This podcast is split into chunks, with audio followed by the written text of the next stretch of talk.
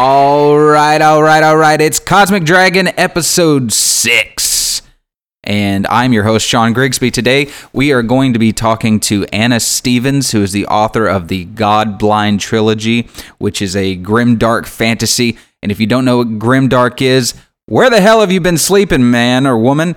It's like the grungy, dirty, bloody, visceral kind of fantasy, not the la, let's save the day. Not that there's anything wrong with high traditional fantasy at all. I just like when things get raw, you know, and people drop some F-bombs and like stab people through the face and stuff. That's my kind of shit. That's the stuff I like to write. It's the stuff I like to read. And speaking of things I like to write, I wanted to let you know about my debut novel, Smoke Eaters, which releases in March of 2018 from Angry Robot Books. The basic concept can be described in 3 words, and that is firefighters versus dragons. If you want to add some more words to that, it's firefighters versus dragons in the future with laser swords and jetpacks, and it even has ghosts that protect the dragon eggs from people and shit, and there's also robots. And I get to let you know now publicly that Smoke Eaters is going to be an audiobook as well. Recorded Books offered me a deal, and I said, hell yes, and now we're moving forward on it. I don't know who's going to read it. I have my top pick, and I don't know if I'm going to get it, but it's worth a try.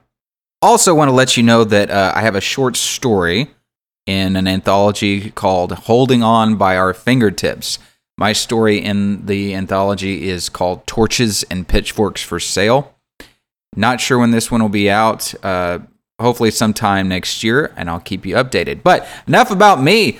Let's jump into our interview with Godblind author Anna Stevens. And we're here with Anna Stevens. I did get confirmation that is how you pronounce it. Anna Stevens, the author of the Godblind Trilogy. Anna, thanks so much for coming on Cosmic Dragon. Thank you so much for having me. I'm very happy to be here. Great. So this is a trilogy. The Godblind Trilogy is what it's called. It is, yep. And I am in the middle of reading the first book, actually. Oh, okay. Yeah. I just finished the part where Dom found Rillarin. I'm yes, that's correct. Yeah, well done. You know what's funny? And I'm glad I got that right, but sometimes I can't even get my own characters' names right. Like, I hear it in my head one way, and then I say it. Whatever people think it sounds like, that's good with me. Yeah. So I love it so far. Thank you. Thank you very much. And I'm not just saying that because you're a guest on here and I'm reading it, and I have to say that. But because people who know me know I'm very picky with books. Okay. Extremely. So I love the pacing. Uh-huh. I love the characters. And like I said in my intro to this podcast, I love grimdark fantasy. Cool. Compared to the traditional high fantasy. I love when, you know, horrible shit takes place. Okay. For whatever reason, you know. And you've got some awesome horrible shit. Yeah, but in the good way. Like, it opens with these Miraces. Yeah. And they kind of remind me of Vikings or barbarians, kind of on the outskirts of the main civilization, and they're trying to make their way back in, and they worship the red gods. That's correct, yeah. And they're all about blood sacrifice, and I don't want to ruin it for anybody, but it's pretty awesome. Good. Well, I'm glad you're liking it. And thank you. If I'm correct as to the point at where you are, it kind of gets darker from here on in, at least in one particular... There's one particular scene which pretty much anyone who's read the book has got in touch with me afterwards and said, I can't actually believe you did that, which I'm so proud of, but at the same time, I really don't want to become notorious for having written that particular scene, and that's really as much as I can say about it, but I expect a tweet from you when you hit that scene, because you will know which scene I'm referring to. I hope. Oh man. Well, now I've got all this anticipation for what this might be. I know it's going to fall so flat now.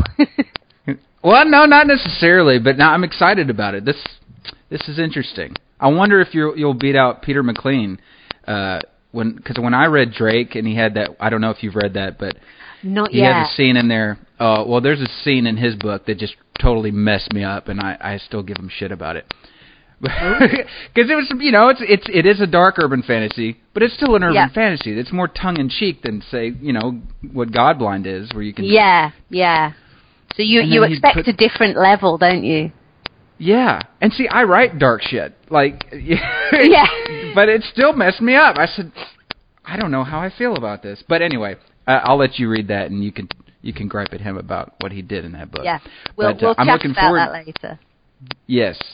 I'm looking forward to this. I'm racing through my mind trying to think of what you might have done. But yeah, I'll definitely tweet you about that. Cool. But the book has been published by Harper Voyager in the UK. Yep. And Talos in the United States, which is an imprint of Skyhorse. That's correct. Yeah. And every time I hear Talos, I think of the Elder Scrolls games, because one of the gods in that game is named Talos. I see. I think that might be deliberate. You think so? I don't know, but maybe. I'll get on the research on that. Yeah. I'll find out. That's because I've wondered about that. But can you just describe your journey into publishing? Because Godblind is your debut novel. It is. Correct? Yep. But had you written any before it? Okay, so Godblind has existed in one form or another, one draft or another, for, I would say, nearly 14 years now. Oh, wow. So the very, very first draft of Godblind was a high fantasy, believe it or not. I sat down, I wrote your traditional high fantasy. It was, 230,000 words, and that was book one, and, all that highly melodramatic, overblown, I shall be an author, bullshit.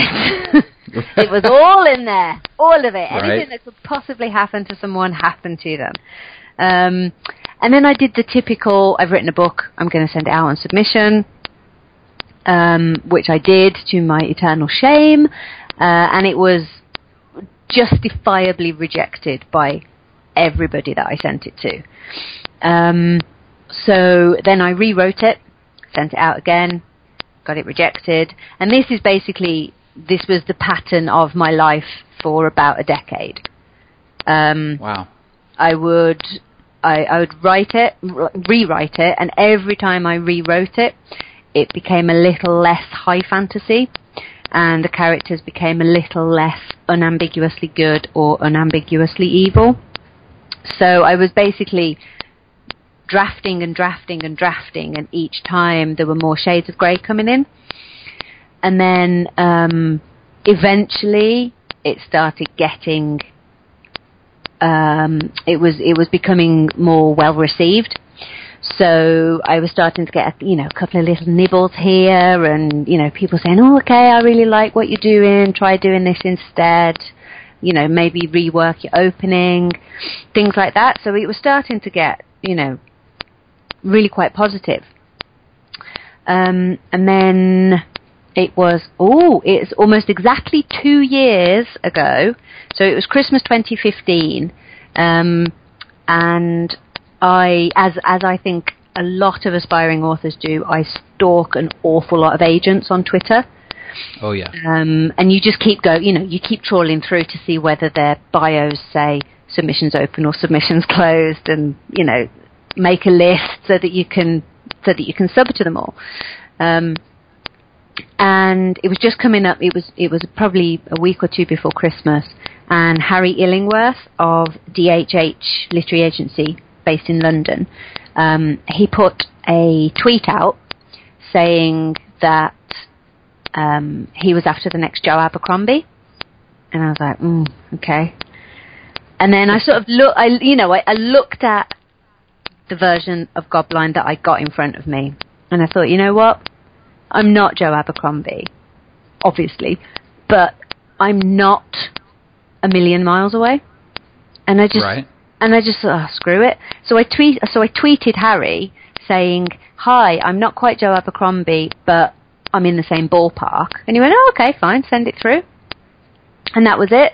So I sent off the traditional cover letter, synopsis, first three chapters, emailed it off, and then because I run, it sounds like a tangent, but go with me on it. I run two separate email addresses, so I've got my original email address in my maiden name, which is what I'm published under, and then when I got married, I set up a second email address, and my thought was always, I'll use my maiden name email address for all my writing stuff and my everyday email address for everything else. So I sent Harry this synopsis and the first three chapters on my maiden name email, and then I didn't check it for a week, and he got back to me within about 2 days saying send the rest of the manuscript, and I just didn't see it. So I didn't see it for a week because I was just using my other email address as I normally did.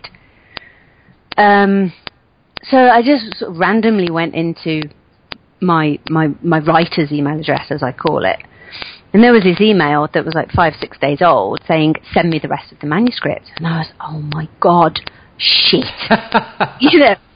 Immediate full scale panic stations. I've blown it. I've blown my chance, kind of thing. So I think I sent him a grovelling email back saying, I'm ever so sorry. I think I might have lied and said that I'd been having email trouble rather than just incompetence. And so I sent him the full manuscript. And then I just thought, oh, my God, what am I going to do? And then, obviously, I went on his Twitter feed. And he'd put something on his Twitter feed that said, when you've requested a full manuscript and you haven't got a response, I'm like, oh my god, that's me, oh no.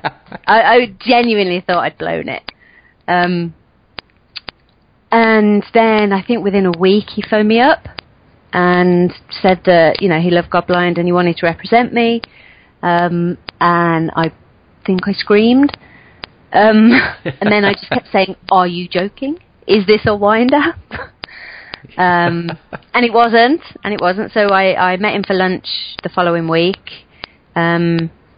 We got on really, really well. He'd already got some ideas for suggested amendments and edits. And I just thought, you know what, that means he really cares about the book. He really wants to make it the best it can possibly be before it goes out on submission. And I suppose some authors might see that as he wants to change my work. How dare he? But I just thought, fantastic. I can obviously work with this guy. Right. So I signed up with the agency.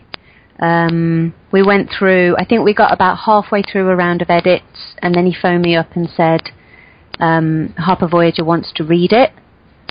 And I said, but I haven't finished doing the edits. And he said, are you kidding me? This is Harper Voyager. And I was like, oh, okay. He was like, are you turning them down because it's in Redline? And I was like, no, I'm not. So we sent it off, and it was halfway through edits. And then I think he phoned me up within 2 weeks after that and said they've put an offer in. And then it just was utterly bizarre. I think it was from signing with Harry in February, and then I got a deal. I got a 3-book deal with Harper Voyager by, I think it was the start of May. Wow. Yeah. And that's fast. Yeah, really fast. And I honestly think I must have spent a month thinking, I'm lying on a hospital bed in a coma having the best dream ever. And then, and I genuinely thought I was hallucinating or something, because my opinion had always been, we'll start small, Godblind might sell to a little independent, and then might put an option on the second book, something like that, and then maybe, you know, like 6, 7, 8 books in, maybe a big publisher is going to want to take me on. So for me to have landed, you know, one of the big 5 for my debut novel was just out of this world. I'm still not entirely sure I've got over it, to be honest. And, you know, I say that's fast, and it is as far as, you know, from getting the agent and getting the deal. But you also worked for over a decade perfecting this manuscript. So I really can't say it's that fast, because that's the work that people don't see. So if people looked at, you know, your timeline from signing with Harry and then getting the deal with Harper, they're like, oh my gosh, what? That just doesn't happen to everybody. Well, but then you don't see the 14 years that you had worked with that manuscript. Yeah, so exactly. Congratulations. That's awesome. Thank you.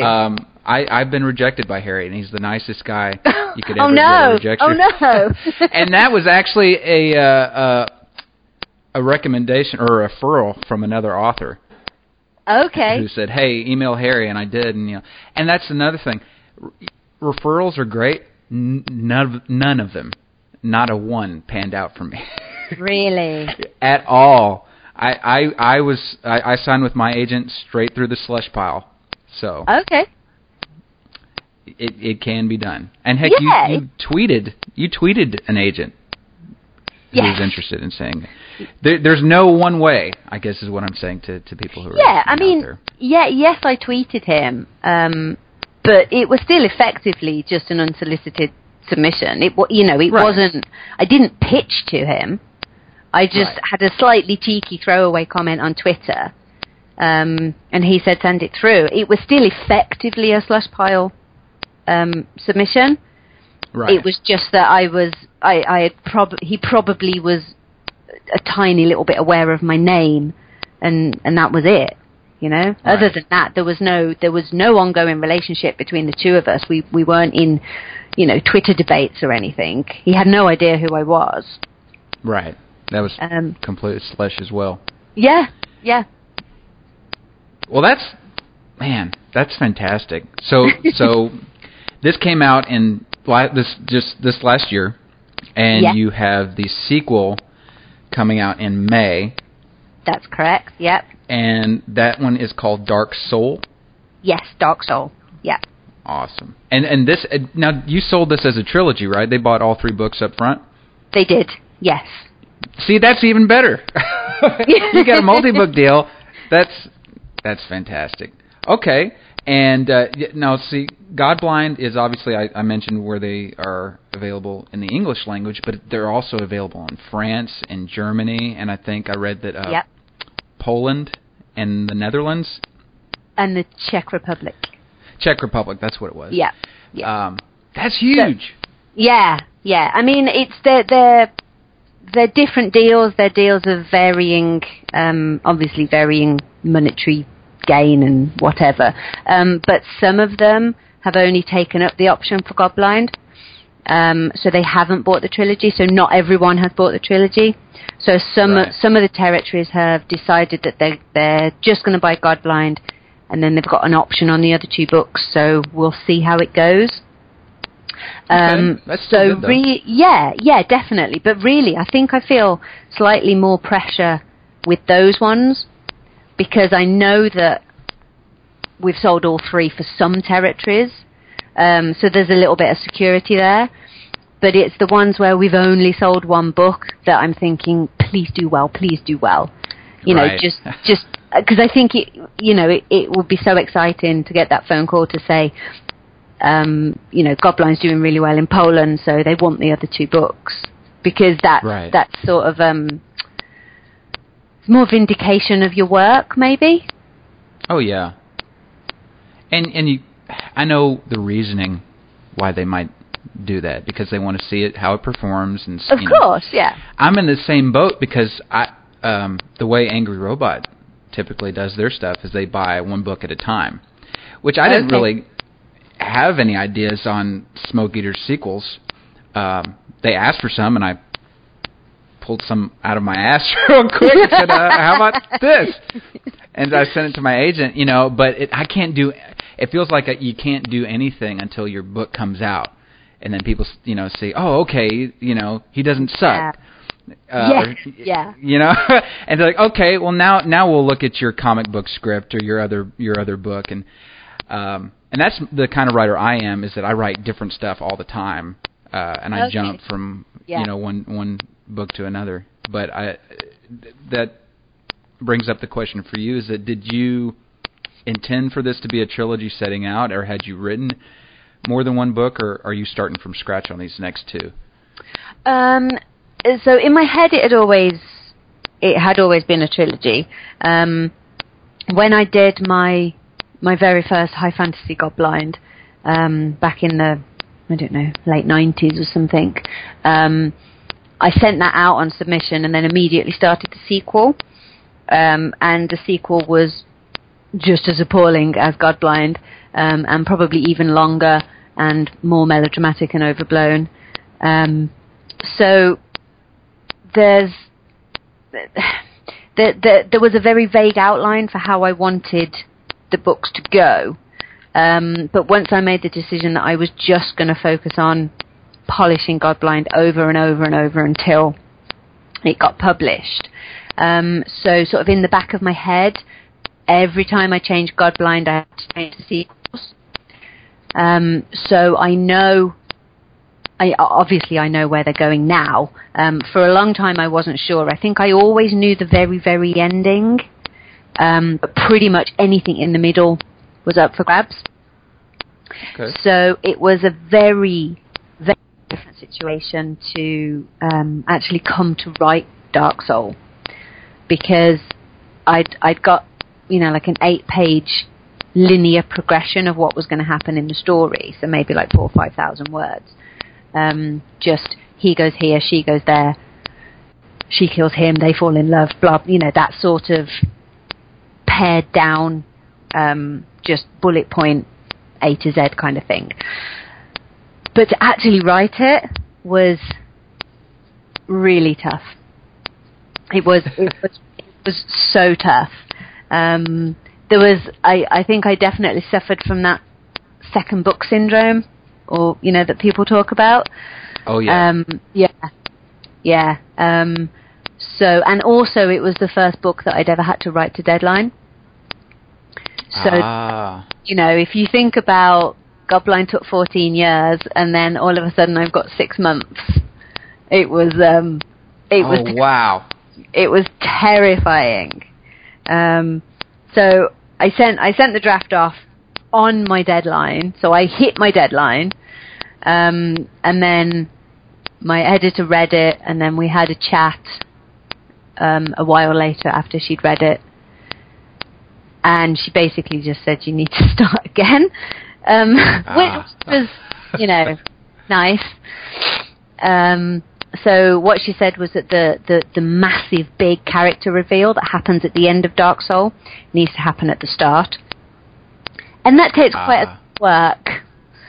You know, it's a fairly hefty structural edit when you have to move a reveal from the end to the start, and then you have to come up with another reveal for the end to bracket it nicely. So I basically I spent 6 weeks rewriting it with the help of a very nice chap called Mike, who's ex-army. So he was sort of advising me on a lot of the siege tactics and military aspects of it and stuff, and I was like texting him really random questions about, you know, what actually happens when you get demoted, and, you know, all this kind of stuff. Like he would know. I'm sure he's never been demoted in his life, but, you know. It may be a different Mike, but is this Mike Mammy? No, this is Mike Adams. So yeah, different. I have a friend who his debut's coming out in June or so, and he went to West Point, and he was former military, so that's what I was thinking of. You know, I think everyone needs a Mike in their life, definitely. Yeah. I mean, you got Mike Cole, who, you know, has done his stuff, and there's always Military Mike. Everybody always knows one. That's it. Well, that's good that you had someone to help, kind of help you do that. That, man, if I got those kind of notes, I'd have to spend 6 weeks lying down, drinking some form of alcohol before I even started. There was a lot of drinking. There was a lot of sulking. There was a little bit of name calling. And then it was, okay, I've got to do it. And I've also only got 6 weeks to do it. So having gone from 14 years to 6 months, we were now at 6 weeks.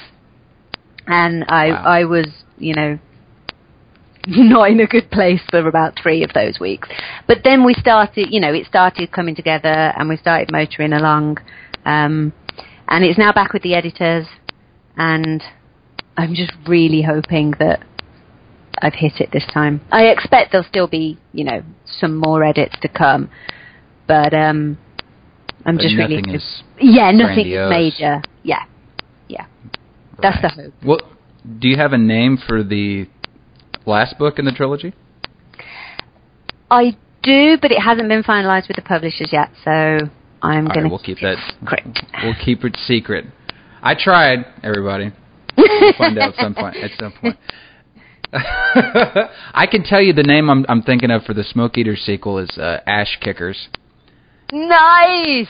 Love it. And I'm thinking the third book would be like Fire Killers or something. I don't know. Like I said, Ash Kickers rocks. I like that a lot.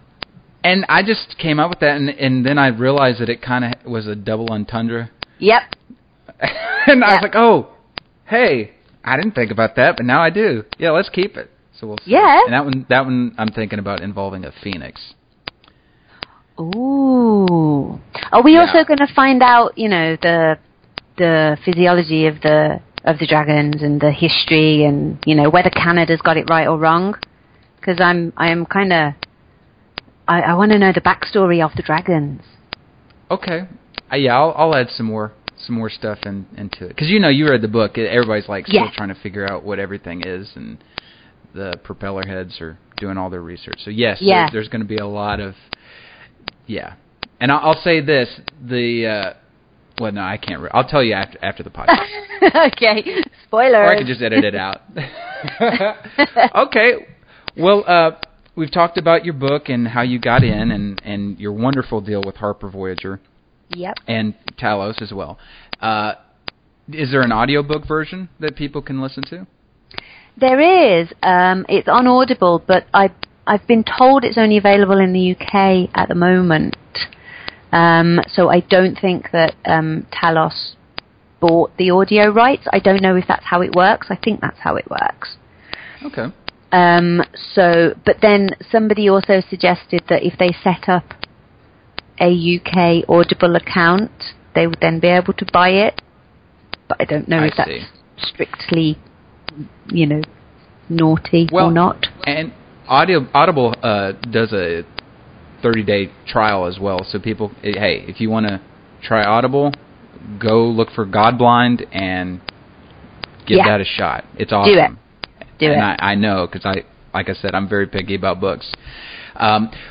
Well, the question I want to move to next to kind of wrap things up is what is something that you wished somebody had told you before you got into this writing game? Spent a lot of the early drafts of Godblind very much thinking that I needed to be this tortured genius. And I think one of the biggest things that I wish I'd been told and that I wish I had learned a long time ago was not to take myself so seriously. And that, you know, being slightly ridiculous on social media actually gets you a lot more friends than being the tortured writer. Right. Because I think, you know, for a long time I was like, well, this is my art and no one is allowed to mess with it. Even though I knew that editors would. I was, you know, I was very much, no one was allowed to read it. No one was allowed to know anything about it. It was all extremely solitary and that was the way it had to be. Whereas, you know, already, like I said, with Dark Soul, I got Military Mike to have a look at it because I was, you know, I needed as much help as I could get. I only had 6 weeks to do it. So it was almost like by necessity I realised that I needed somebody to be reading these chapters and offering advice as I was writing them. So I think I would definitely say, you know, just relax about it and have fun. You don't need to be a tortured writer. You can just be a writer who loves writing, and that is just as valid. So I think that's what I would have told my younger self. But then, you know, maybe being this self-involved, self-important writer was a lesson that I needed to go through. I mean, the high fantasy version of Godblind was pompous and melodramatic. Maybe I was pompous and melodramatic when I was writing it. I don't know. But I'm very glad that I'm not like that anymore. And I'm more than happy to just play the fool. I find I'm a lot happier when I do. Oh, yes. And now, I did have one more question. Okay. Did you, because you started this thing a long time ago, before I would assume Grimdark was really a thing. Yeah. So when you started seeing Grimdark kind of come into the literary genre pantheon, were you? Yeah. I mean, that had to have gotten you excited, like, oh yeah, I'm turning this. This is my thing. Is that kind of what happened with you? Yeah, I mean, to a certain extent, it was. It made me because, as I said, you know, every rewrite got a little bit darker and a little bit more morally ambiguous, and then I started. I didn't necessarily hear about Grimdark, but I started seeing these different books and these darker books, and you know, then I read Joe Abercrombie's first one, The Blade Itself, yeah. And I just thought, you know, anyone who can make me like someone like Logan Ninefingers, who's clearly a sociopath. It did really make me think, oh my God, there's hope for this scrappy little book that I'm writing. But for me, I think that the thing that did it the most, it wasn't necessarily discovering Grimdark or reading Joe Abercrombie or anything like that. It was me realising that Robin Hobb was a woman, which sounds terrible, but for years I thought Robin Hobb was a man. The same as I thought. A lot of people did, yeah. Yeah, I thought Kim Stanley Robinson was a woman because Kim is a woman's name in the UK. Yeah.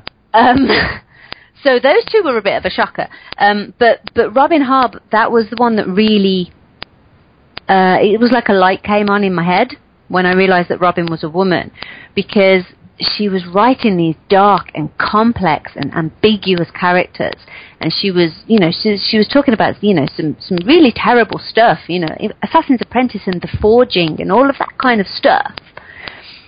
And I just thought, well, she's incredibly well respected. She's hugely well respected. She's an absolute giant of fantasy literature, and she can write this dark, complex, frightening kind of fantasy.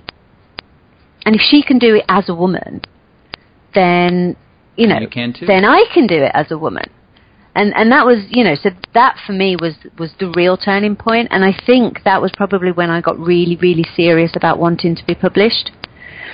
Because it was just this sort of epiphany for me that she'd done it. So there was no reason why I couldn't do it. Oh, yeah.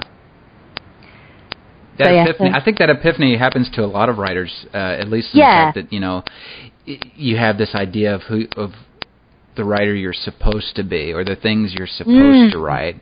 And that's when I give advice to anybody asking me, because I hate giving unsolicited advice. But, you know, I say it more eloquently, but it ultimately comes down to write like you don't give a fuck.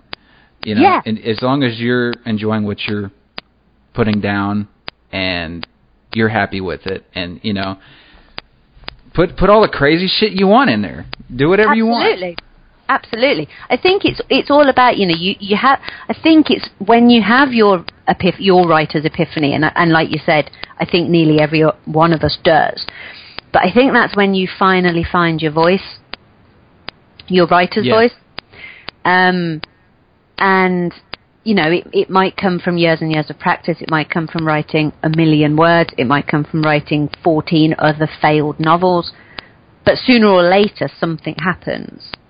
And you find your voice, and you find your confidence, and you find your...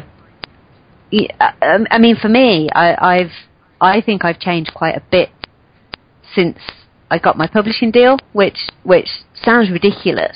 It's not that I was, you know, I'm so self-involved that I now suddenly think I'm famous, because that's clearly not the case. But it's... I think for me it was that realization that somebody else liked my work enough to pay me money for it. Right. And it was the validation that this thing that I'd been playing at for 14 years was actually, it wasn't a game anymore. It was something serious, and it was being received in the way that I'd always wanted it to be. So that for me, I suppose it changed me as a person, in as much as it made me more confident about the stuff that I was doing and the stuff that I was writing. And I was finally, I mean, you know, when I used to work at a law firm, I used to work in marketing at a law firm, and they didn't tell anybody. You know, there's about 3 people in an office of 800 that knew I was a writer on the side. But once I got my publishing deal and I knew that the book was coming out in June, I was telling everybody, because I wasn't. Oh, yeah. It was almost like I'd been ashamed of it before, and it was something that you didn't talk about. But knowing that it was going to be published, and it was going to be published by a reputable publisher, and that they had paid me money in order to do this, it just meant that what I was producing, it wasn't a hobby anymore, it wasn't a game.